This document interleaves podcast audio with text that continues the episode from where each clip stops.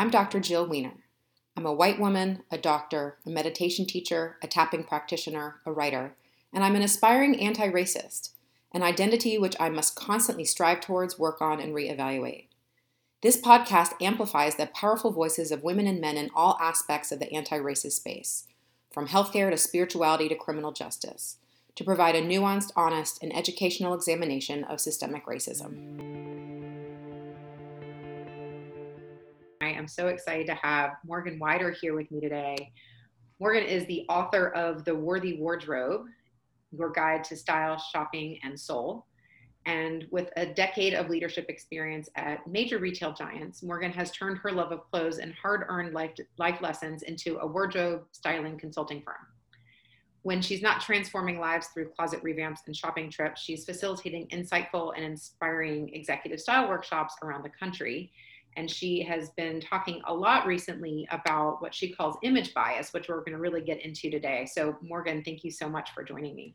Thanks for having me, Jill. I'm excited to be virtually here and have this conversation. Awesome, awesome. So, I'd love for you to share a little bit about your your background, how you got to be where you are, and and like like right up until the birth of image bias in your brain, and then we'll then we can take it from there. Okay, right up until the birth. I thought you were gonna say the birth of me. uh, I thought I wanted to go to law school. I was an econ major at Georgetown, um, and realized that LSAT at that time was not for me. So I spent 10 and ultimately 10 years in the corporate retail space. So I worked at companies like The Gap and Banana Republic, and I loved the making of clothes and the decisions that went into how a customer chose clothes. I mm-hmm. loved being in the stores and I love always love shopping, which when I got corporate burnout, and I know that you know this experience of, of being in a place where you're just exhausted and tired, and I found meditation and I said there has to be a new way of living, I decided to take the image consulting personal stylist route. So I launched my own business and was able to then be in the stores and really get back in touch with why women made the decisions that they made to shop and how I can help them make better ones and help them feel better about themselves. And while I was doing that as a new entrepreneur, I said, I need to go find where my client is. I love working with women like me, professional women. So I'm going to start hosting workshops. Started hosting workshops at small real estate offices, um, small associations, and then decided, oh, I'm kind of good at this. Uh, I should do this professionally as a speaker and that then led to a, speaker being asked if I had a book, and I said, you know, I need to write a book. And I was founded with someone, a professor who is amazing at my alma mater, who has a program to help us write a book. And I told him, well, you know, I'm a speaker. I talk about image and clothes all the time. I'll just put a presentation into a book. And he said, well, yeah, you could write a commercial for your business or you could become a thought leader in this space. And writing the Worthy Wardrobe for me was that challenge of how do I really get people to think differently about clothes and about themselves. And writing that book and having uh, conversations with people, I put a post on social media and was able to interview over 70 professional women, most of whom I didn't know, about their journey and about what style and clothing and confidence, how that all collided in the workplace. And a lot of that involved race and involved um, gender and biases in all these ways, which then led into, you know, my book came out in August of 2020. And right around that was kind of the time that our nation has been exposed to all different kinds of things. So this is the work that I was doing and the conversations I was having around image and then the D&I conversations and focuses that are happening in companies all collided into this perfect storm for me of a space to have these conversations.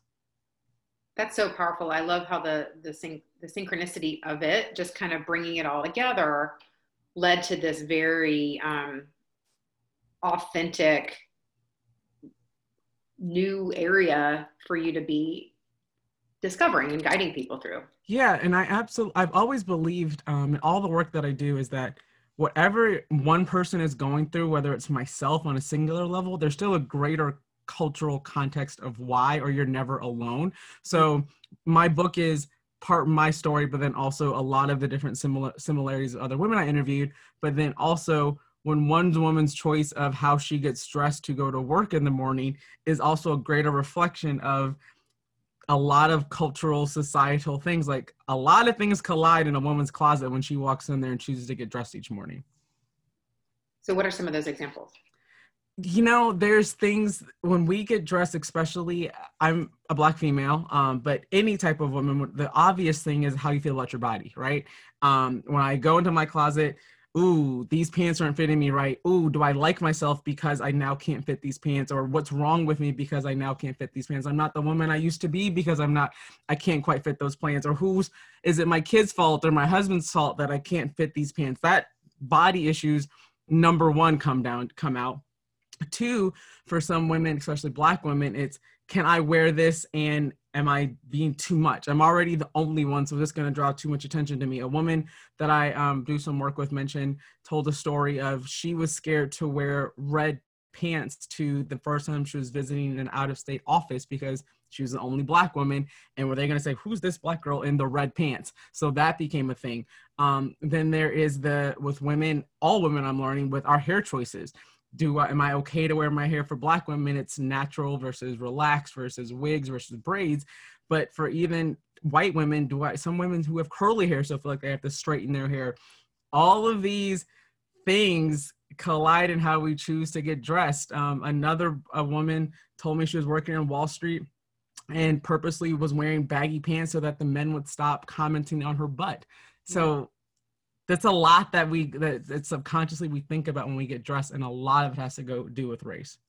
That's so powerful. And we don't really think about it. It's just kind of happens subconsciously but then you're like okay sexy but not too sexy and like exactly. not too masculine and mm-hmm. all of those things. Yeah. So so i wonder so when did the how did the term image bias come to you and when did you um, start really talking about it and, and how do you see that play out specifically for Black women? So the image bias term came by accident because um, right around after the George Floyd murders, I um, I hosted a virtual book club, um, and I met with these women weekly. They were these were women that got sneak peeks to my book, and that week after the murders, um, I was writing, finishing up some of the edits, and uh, one of the women who was an executive at a at a big time bank wore her hair curly on that call and i was like oh this is new and she said yeah this is a, a purposeful shift for me straightening my hair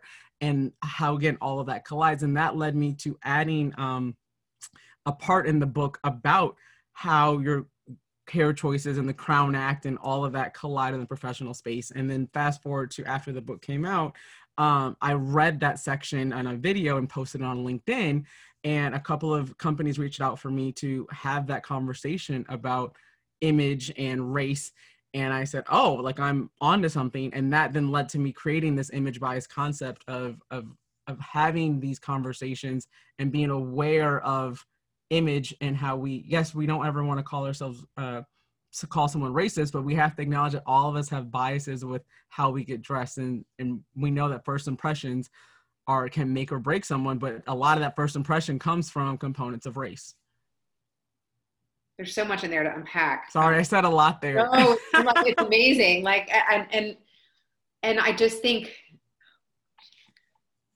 so I mean, so amazing that that woman was able to share that experience with you, and you were able to to notice the difference in her hair, and and I guess one thing I question I want to say is, can you explain what the Crown Act is for anybody who doesn't know what that is? Yes. Yeah, so the Crown Act is uh, an acronym for creating a respectable. Oh gosh, hold on. Let me. It's in my book. I'm gonna read. I'm gonna pull it up here so I can get it right. Um, because it is so important.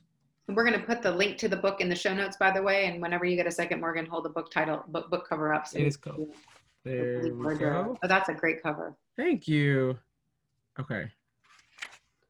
Here it is. So the Crown Act stands for Create a Respectful and Open Workplace for Natural Hair Act.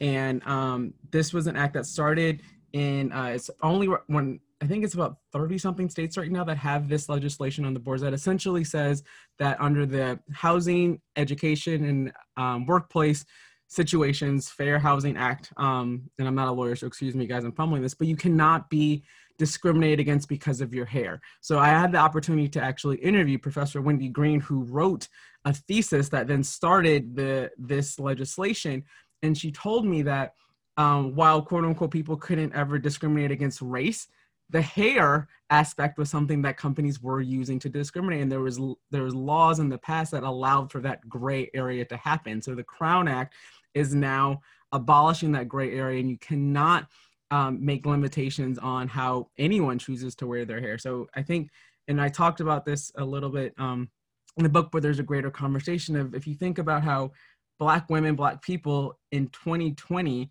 in only about 30 states, have the legal right or are protected to wear their hair however they want to wear it and not be discriminated against on the on the basis of education, housing, or employment opportunities it's it's like shocking, not shocking, I guess. Shocking, not shocking. You know, um, but but for I, I mean, I'm always because I have I have listeners who are, are black and who are white and who are many different races.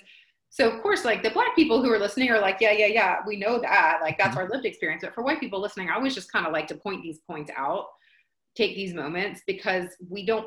I mean, yeah, I can think about if my hair's curly or straight or if it's messy or something, but I don't have to think, am I going to be discriminated against if my hair's frizzy or if my mm-hmm. hair is like messy. I've, I have thought about what, like when I was just ending my medical career at the end of it, I wanted to dye my hair a little purple in the back. And I was like, ooh, can I do that? Is that mm-hmm. appropriate? Mm-hmm. That's as close as it gets. And that has nothing to do with discrimination. And so right. I, maybe women, but like barely. And so I just want people listening to understand this is huge. And this is another example of the emotional psychologic tax that black people have to pay yeah to exist and abs- I want to go back to just to refine what you said of when you said sure. if I choose to wear my hair messy or not, and it's not necessarily. um I think there's that language of like if someone there's the we've been conditioned to think that if a black person wears their hair natural, how it grows out of their head, it's quote unquote messy.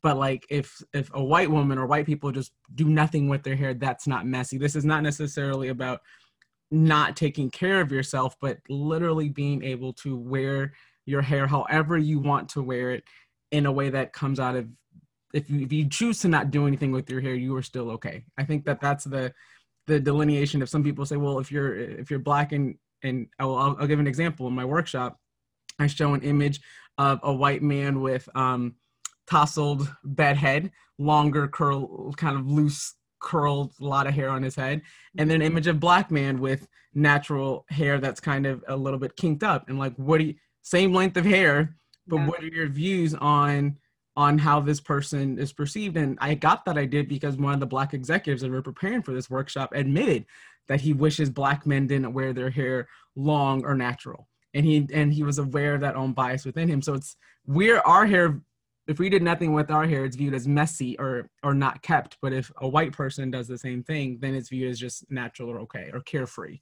Yeah. Or or or I just don't care. You know, mm-hmm. like exactly like what you're saying. And thank you mm-hmm. for, for pointing that out because that wasn't what what I had intended when it came out of my mouth, but it landed in a different way. And yeah. so I'm really I know you didn't mean that, but I think that that's the totally that's the, the crux of what and even black I get the, the reason this part is uh, ended up in the book was because I um I was presenting at a at a young women's college, getting them ready for their interviews, and I ended up. This wasn't my proudest moment, but it kind of you know fuels I'm thinking also about this book of this. I'm often asked by Black women, "Is it okay for me to wear my hair natural?" Or we've been taught, you know, like, and then a, a young woman was like, "I can't wear my hair in an afro. I won't get hired." And so we think those things, and this is about we conditioning our own minds. Think there's nothing messy or ugly about what God created for us. Uh, that's I love how you said that. I'm I'm reading right now. Um, it's right next to me. The body is not an apology, uh, by Sonya Renee Taylor. And if you have not read it, it's stunning. Like I'm I'm only at the out. but it's it's stunning, and it's all about radical self love and like we we are already our greatness, and it's just getting caught like covered up. We just need to uncover it. We don't need to aspire to it. We are already it um i talk about that in the book quite a bit like yeah. that's the the framework for it. I i have to i start the book with that of like if you don't think that you are perfect or that you're just as you are and god didn't make any mistakes then no matter what i put you in and close you're not going to like it. Because mm-hmm. if you don't if you think that you're messed up i i can't fix it. That's an inside job that you have to fix. So i will definitely check that book out. Yeah it's it's it's i've had it recommended to me by probably 20 different people. I've heard about it in 20 different i've heard her speak and um and it's already kind of mind-blowing. Because it's not just about as yours is not it's not just about do i have um uh perky boobs? or, or i was i was that or like uh, what's it called? The the love handles you know like right. or, or you know when there's the the muffin top like right. it's not it goes that's kind of like a starting point because we're all in bodies as she talks about but but it goes beyond it, it talks about body size and body shaming and and and oh it's it's just really really powerful and it, it, it's quite spiritual and i feel like the work you do is as well. It's a very much like existential acceptance of oneself no matter what.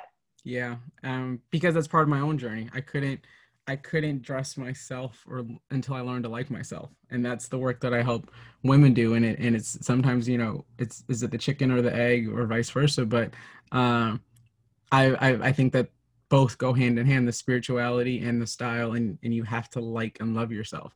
Um and that all then also comes back to race and image bias of I and I talk about this in the book and in my workshops of what I call a hero's journey, um, where oftentimes when I was interviewing these women, time and time again, I was interviewing like these, you know, uh, maybe like 40, 50 year old executives, and they tell me their journey of how they quote unquote once they made it to the top is when they would literally let their hair down naturally or figuratively, or they'd wear uh, things that they always wanted to wear because now they're the exec, but they regret not doing that sooner. And so the the conversation that I have of this new hero's journey is by you um, bucking the trend or, or setting the standard and being a trailblazer and how you show up uh, unapologetically black, unapologetically a woman. You are then giving other per- people permission who come behind you to do the same thing.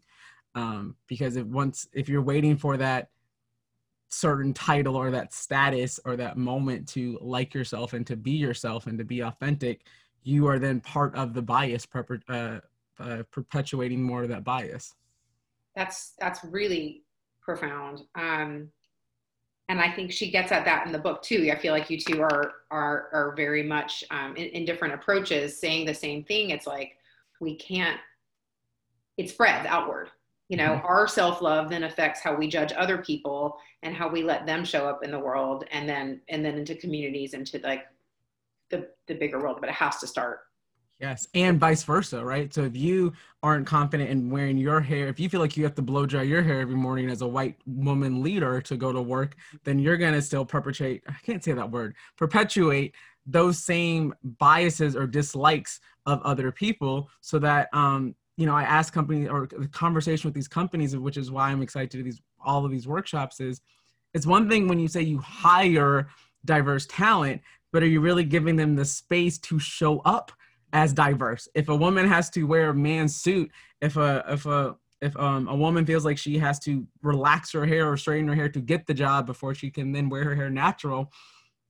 you're not you're not really honoring diversity or or really being inclusive. Yeah, yeah, absolutely, absolutely. So do you do you um do you work with it sounds like a couple of those some of those some organizations have hired you. Do you do you give like whole workshops not just for the women there but for for like, everyone. It's been uh it's been really fascinating to have these conversations.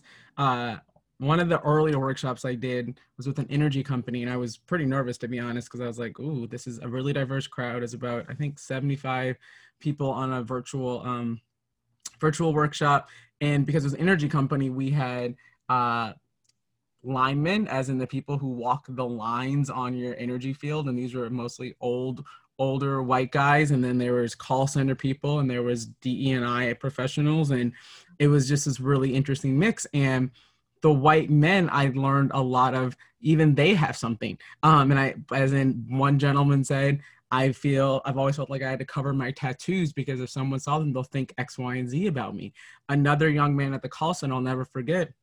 Um, said that he has uh, he was moving up the ranks professionally really fast, but he has a nose ring and he knew that he had to take he felt like he had to take even though it was appropriate he said it was a small one but i felt like i had to take it out every morning because people would perceive me as too young or however they i didn't want them to think that about me. Another presumably presenting white man said that i'm actually half lebanese and i don't want i don't talk about that because if anyone didn't think that i was white even though i present white what would happen? So there's all of these you know what was the beauty of that conversation was that because of the white patriarchy even if you are a white man you feel like you have to check some part of yourself at the door and can't be yourself. And of course and i and i talk about there's the what i call authentically appropriate. So this is not giving you permission to not be appropriate or to not you know honor a dress code or, or, or respect the culture but these little nuances are actually way more common than than i was even thinking. I thought it was just a woman and a people of color thing but it's not. Yeah. Yeah and that's a really great way for everybody to see commonalities with each other and recognize like i don't understand exactly what you're going through but i now can get a sense yes. if i have to worry about these two my tattoo. Mm-hmm. it's kind of it's a similar like aspect. my micro level then maybe i can understand now that i under now that i've heard about it because i've never had to think about it now maybe i can understand what it might now i have something to put into context with yeah that's beautiful. So what what advice like what's your I, I, you know don't give us don't give us all your secrets but but what's your what's your um because you mentioned culture right? So how how does one balance culture versus versus showing up authentically? And it's funny because when i i have a, a, a small um, nose piercing that i got probably the year before i left my medical job and I was also afraid that it was going to cause a whole scene, and literally no one noticed it. like almost disappointingly so. Only my medical people didn't notice it. People outside of medicine did, but it almost like didn't fit into their paradigm. So they or, the, or, their view of you, right? So wouldn't even yeah. they wouldn't even cross their mind to even you know like that can't be a nose ring. Like Jill, never. Their right. brains couldn't perceive it on me because it's like, well, Jill is a doctor and this is what she does. Right. So so so it's very interesting. And actually, the same because I did end up doing the purple hair. You could tell I was like on my way out of medicine at that point. I didn't even know it, but but like, um, how how do you? So that was more of a less of a woman thing and more of a culture thing, right. a, a doctor expectation thing. Mm-hmm. What what how do you balance that? How do you um So I have uh in my workshops I have a, a and with all the clients that I do I have a quiz that I give and it's part asking us about it's a personality quiz that first half is about uh, what do you want to be known for? Like, what? Is, who are you, and what do you want people to say about you? And then, what will your audience value of you? Like, what are they expecting of you? And how do you then mirror the two? So, um, it's one thing to, and this goes to my work as an image consultant and executive presence is everyone's goal with communication and, and your image as part of communicating is to communicate in a way that your audience can understand, right? So if I, as this wardrobe stylist, put you in clothes that or you in your if, if you get dressed every morning authentically who you are and are just all like just show up however you what makes works for you but your audience can't connect with you whoever that audience is is and then your your communication isn't effective. So it has to be for me a 50-50 split. And it goes down to and in, in every the question that i will challenge the listeners here is what do you want to be known for? And that really is when you when you boil that down what do you want your audience to know you for? And are you okay with the consequences of such? So when i work with college students I tell the, the, the colleges like, look, I'm not here to tell your kids to wear a black suit. That's not my job here. Um, I'm just making them aware of whatever you choose to do or how you present yourself. If you are okay with being the, if you are going to finance and you want to have the purple hair, great. Here are some possible consequences. But if your audience in finance are people, other people who wear purple hair or in creative industries, you could make a lot of money being the financial planner for creatives. Like the again, it goes back to your audience. So that's all of the basis of my work is giving people permission to be themselves, but being aware of what those messages send for the audience that they're trying to connect with. Uh, that was a long answer, but I, I hope that okay. that makes sense. It does. I'm like writing down all your quotes because you're so good. Oh, thank you. Um, permission to be themselves and like being aware of the consequences. That's a that's a really nice balance because yeah, I could show up like in a bikini and like cowboy boots or something. Mm-hmm. Not that that's actually what I would want to do. And I can do that all day long, but like, is anyone going to want to learn to meditate? Right, right. the doctor who wears a bikini and cowboy boots all the time. And this is like, I've now that example is just super weird, but I love it because it's like you do want to be authentic, but also appropriate, authentically appropriate. appropriate. Yeah. Hi there, Dr. Jill Wener here.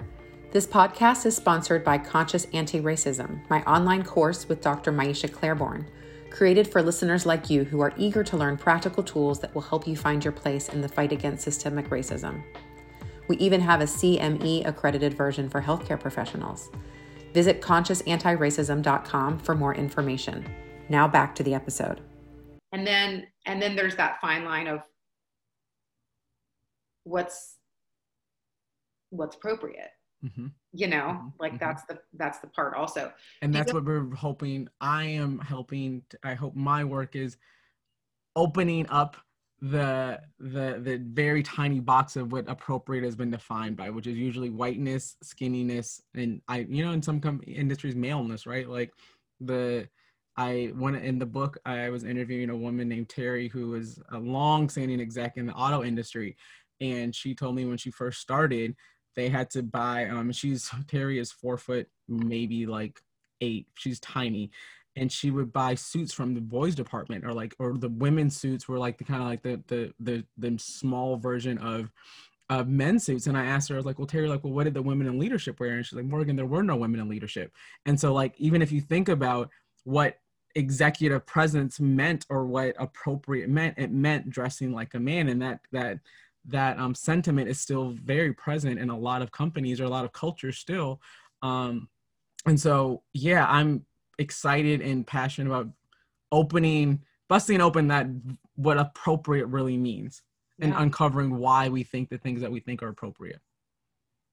I'm just now thinking about the the like sigh of relief that your clients must feel like so many wonderful things after working with you, but like, Thanks. How does it affect their mental health to just be able to show up as themselves and to like have the confidence to do that? What What are some of the ways? At first, it's nerve wracking. At first, a lot of times people will like in workshops or with individuals, they will fight me at first and say, "No, I could never." Um, no, I could never. No, you don't understand. I'm like, you know, just trust me a little. Again, it's never it's never crazy. Like I'm I'm not that cool, so I'm not gonna like put you in a bikini and cowboy boots right to go to work.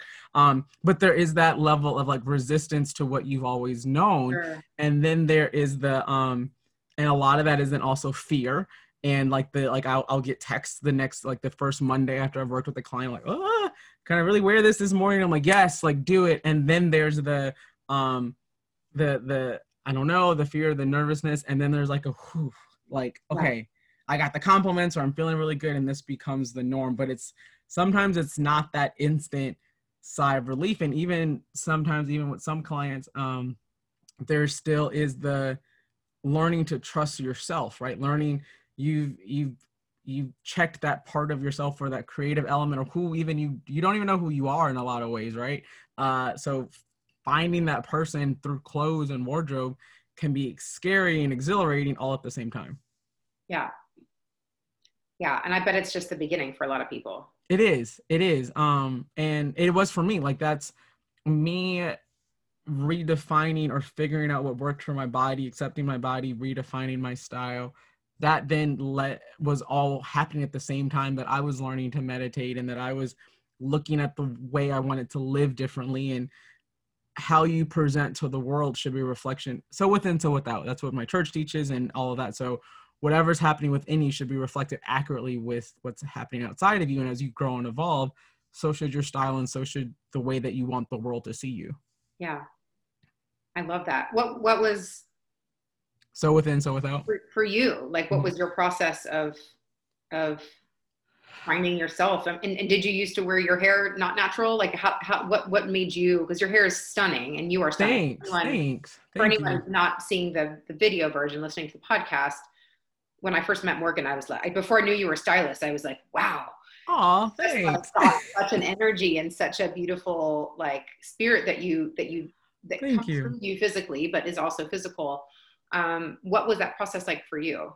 You know, the the hair thing for me wasn't um it wasn't as loaded as other women. I will be honest. Uh, it happened out of college because I was uh, I did relax my hair, and I to be honest, I just I had an aunt who was doing it for me for free. Who I went to school at Georgetown in DC, and I had an aunt who lived in Maryland, and she would you know do my she was a hairstylist, and she would do it for free for me. But I senior year, I just got too busy to go visit her, so I just stopped going to see how this process would happen, and then this is how I um, became natural. And I've worked in most of my career has been in creative industry. So I didn't necessarily I was I was almost too ignorant and blind and I wasn't in those more conservative industries to really experience that that hair dynamic.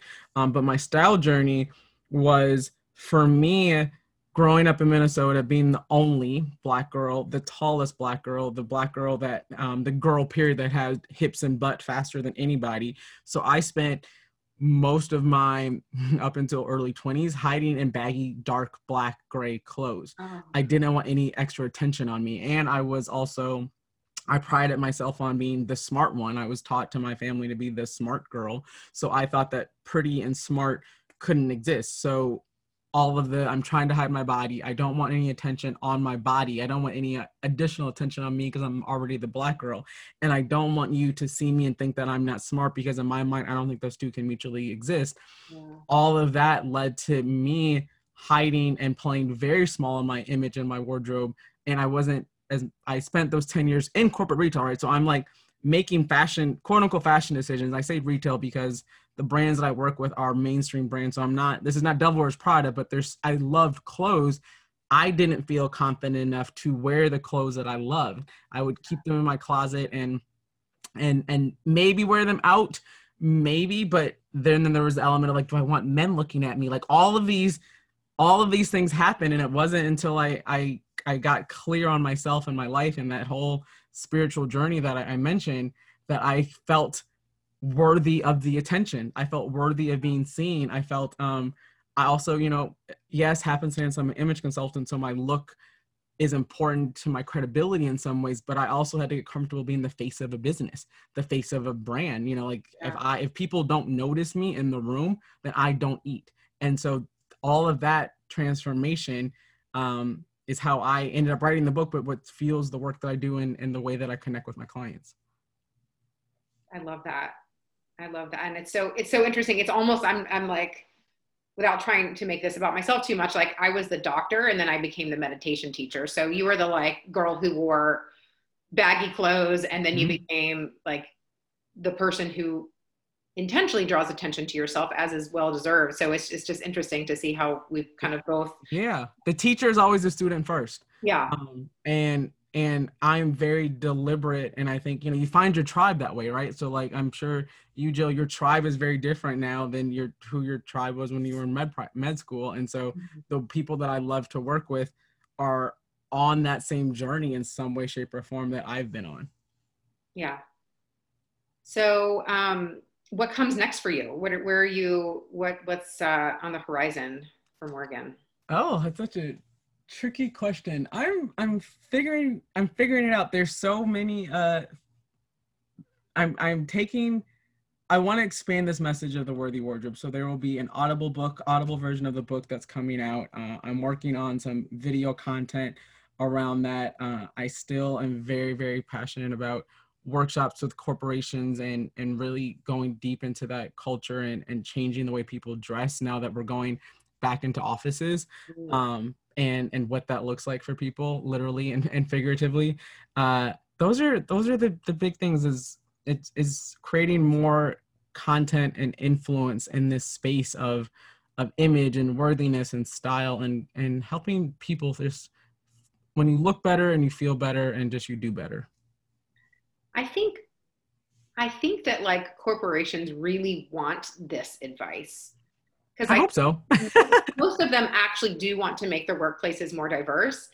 And if they haven't actually done the work within the, their own selves to figure out what that means, and it, that it's not just about hiring Black people, but that it's about creating a culture, they want to know, like, oh, okay, so the hair. Oh, okay, mm-hmm. so like red pants are cool, you know, and like like whatever. Yeah. I, mean, I, know there aren't you weren't saying that specifically. No, but, but I get it. Right. Yep. Yep they want and these are very implementable things for for people to understand white people, you know, mm-hmm. but I, it sounds, I mean, there's a lot of internalized stuff with, with black people from what you're saying as well. But for, for the, for if, if the people in charge of the culture are white, I think they will want to be like drinking this knowledge up. Like the red pants story. So um, the, the client that told me that she told her boss that day. She she ended. She was a client of mine, so she told me um, after she wore them.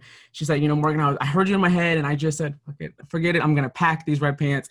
And I wore them that day, and my boss, a white woman, said, I love your red pants. And this client, whom I absolutely, absolutely adore, she's so candid. And she told her boss, she's like, to be honest, I was going in between whether I should pack them in, until I didn't want to be the black girl in the red pants. And her boss was like, wow, like I've never had to think about that. So like she, mm-hmm. her boss appreciated that moment and that candor to see what her or her, what, what, what my client was going through. So yes, um, it, it goes back to awareness and really how racism can be exhausting and how it can influence decisions like red pants.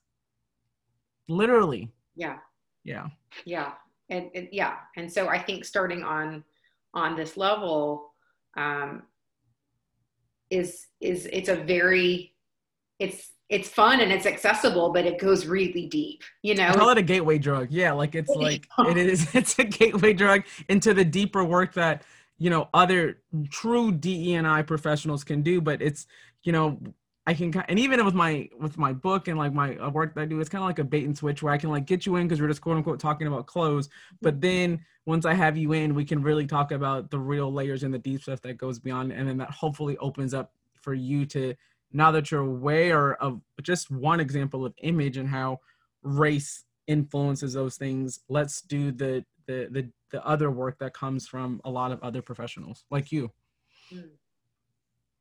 Um, yes well it all certainly is um, symbiotic is that the word? Mutual mutually beneficial? There's yes. there's so there's so much. Unfortunately there's so much to be done but there's also i think now a time where people actually care.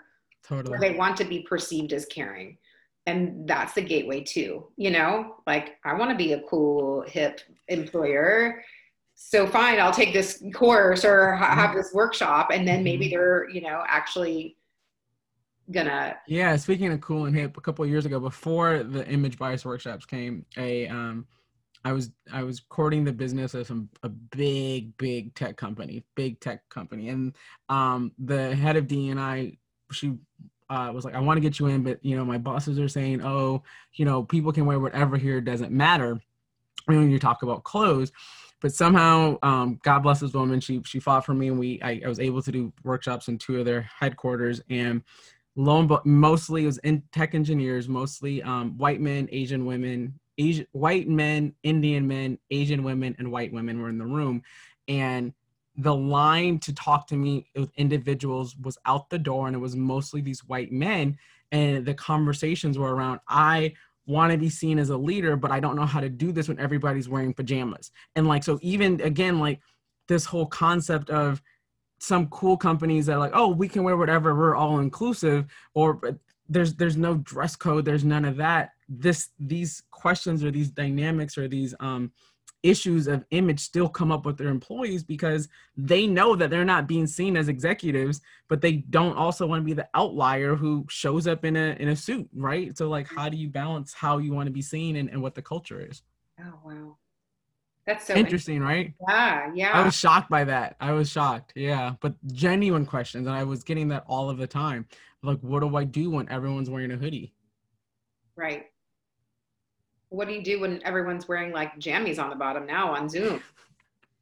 You know, yeah, we're going to go back into a workplace where people actually have to see our full bodies. Again. Put on pants, and you may have to, you know, and, yeah. and for those listening, if you're, you know, if your clothes do not fit or if your pants don't fit, be nice to yourself, right? Like, we've, you, your body survived a pandemic, and that's if your pants not fitting should be the least of your worries go buy yourself some pants or for women wear dresses that are more forgiving and and um and show up to work you know i think i think i was thinking about um i heard somewhere you know, the roaring 20s it was this glamorous time because the decade before there was the plague and all of these things so i think there's going to be this push to you know even for me like now that the Atlanta's opening up a little bit, I used to not really wear high heels for fun, but now every time I'm going out, like I'm in a heel. And I think there's that. I think I hope that some of us and most of us will get sick of the sweatpants and the and all of that to start showing want to enter the world back new.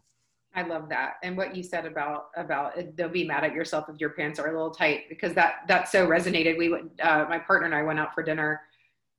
Uh, and he's wonderful. He is like supportive of me no matter how I look. But I like put on this dress and I haven't put it on easily in two years. And I was like, oh, okay. But like I could still do it up and it was still wearable. It was just like tighter than I remember it being. And I was like, I'm wearing it anyway. Because because but that that took I had to be conscious about that. So so I'm I'm I'm feeling grateful for that bit of advice. Um because yes, we did our these bodies got us through. Mm-hmm. They survive. And we can be grateful for that. Yeah. Um, all right. Well, Morgan, how do people find you? I know I'm going to put all this stuff in the show notes, but um, you can find me on my website, morganwider.com. You can find me on Instagram at morganwiderstyle. Um, those are the best two ways to find me. Okay.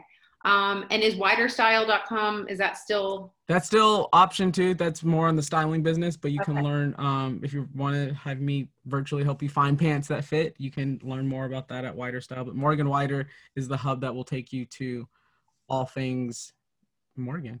Wonderful. Wonderful. Well, and you can get the book, The Worthy Wardrobe on amazon.com. Perfect. Okay. Well, we will put the link, um, uh, the link to that as well um, on the show notes so everybody can check that out.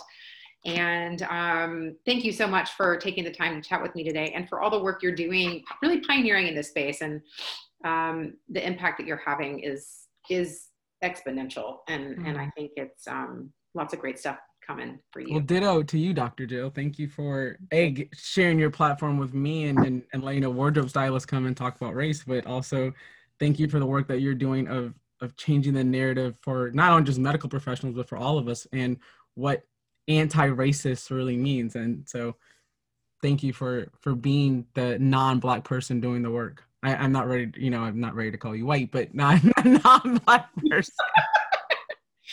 I'll say i'll say two things three things. A thank you.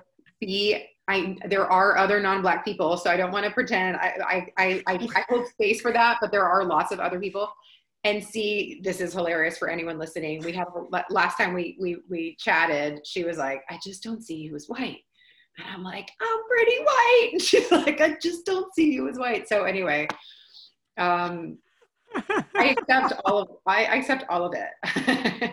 I I accept all of it, and I'm happy um, that we can. Um, now now we're going to start saying that we don't see color, Morgan. for anyone listening, don't ever say that. That's not the right thing to say. Don't ever say that. Um, but it's beautiful that there are aspects of ourselves that we can appreciate and um, and amplify in, in, ourselves and other people. So thank you, Morgan, again for your for your, your beauty in all ways oh, and your brilliance. And um, till next time. Bye bye. Hi there. Thank you so much for listening. I hope you enjoyed this episode of Conscious Anti Racism.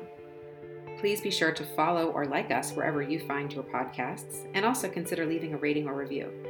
You can follow Conscious Anti Racism on Instagram and Twitter at Jill Wener MD, J I L L W E N E R M D, and please check out our Conscious Anti Racism book on Amazon.